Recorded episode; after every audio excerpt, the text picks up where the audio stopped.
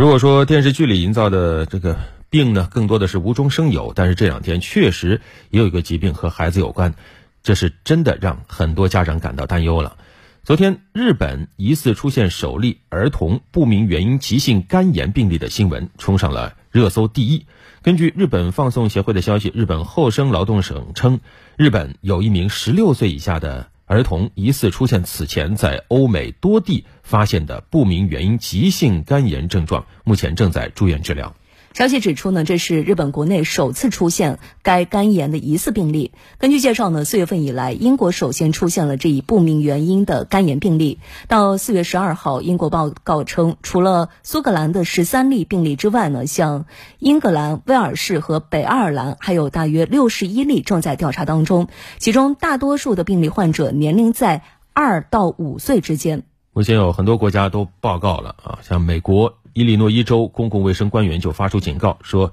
仅该州就有三名十岁以下儿童可能已经感染严重肝炎。伊利诺伊州公共卫生部门表示，这三例病例中呢，有两例是住在芝加哥市的郊区，有一例居居住在这个州的西部。这三例病例目前判断可能是感染了一种腺病毒，这种常见病毒会引起发烧、咳嗽、嗓子疼痛、腹泻、红眼症等症状。其中有一名病例已经接受了肝脏移植。而在各国的流调当中呢，最令人费解的是，这些患儿当中其实并没有发现肝炎病毒感染的证据，也没有发现其他的流行病学的风险因素，比如说像国际旅行等。据了解，世界卫生组织四月十五号已经发出通告，强烈建议各国识别调查报告符合儿童不明原因急性肝炎病例定义的潜在病例。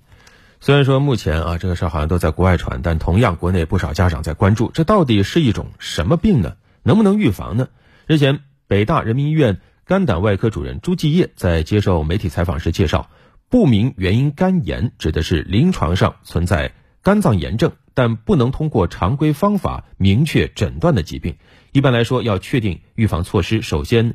必须要明确它具体的传播途径。比如说，目前像甲型肝炎主要是通过消化道传染，因此预防甲肝讲究的是进食卫生；乙型肝炎则主要通过血液传播，切断传播途径是预防乙肝的主要手段之一。而针对于大家最为关心的我国的儿童是否也有感染的风险，相关专家告诉记者呢，目前我国儿童乙肝、甲肝都有免疫规划接种的要求。儿童肝炎其实在国内的发病率很低。至于不明原因的肝炎，目前没有听说国内有这样的情况。但是只要是传染性的疾病，勤洗手、注意清洁卫生等常规手段，对于预防传染呢，都是仍然有效的。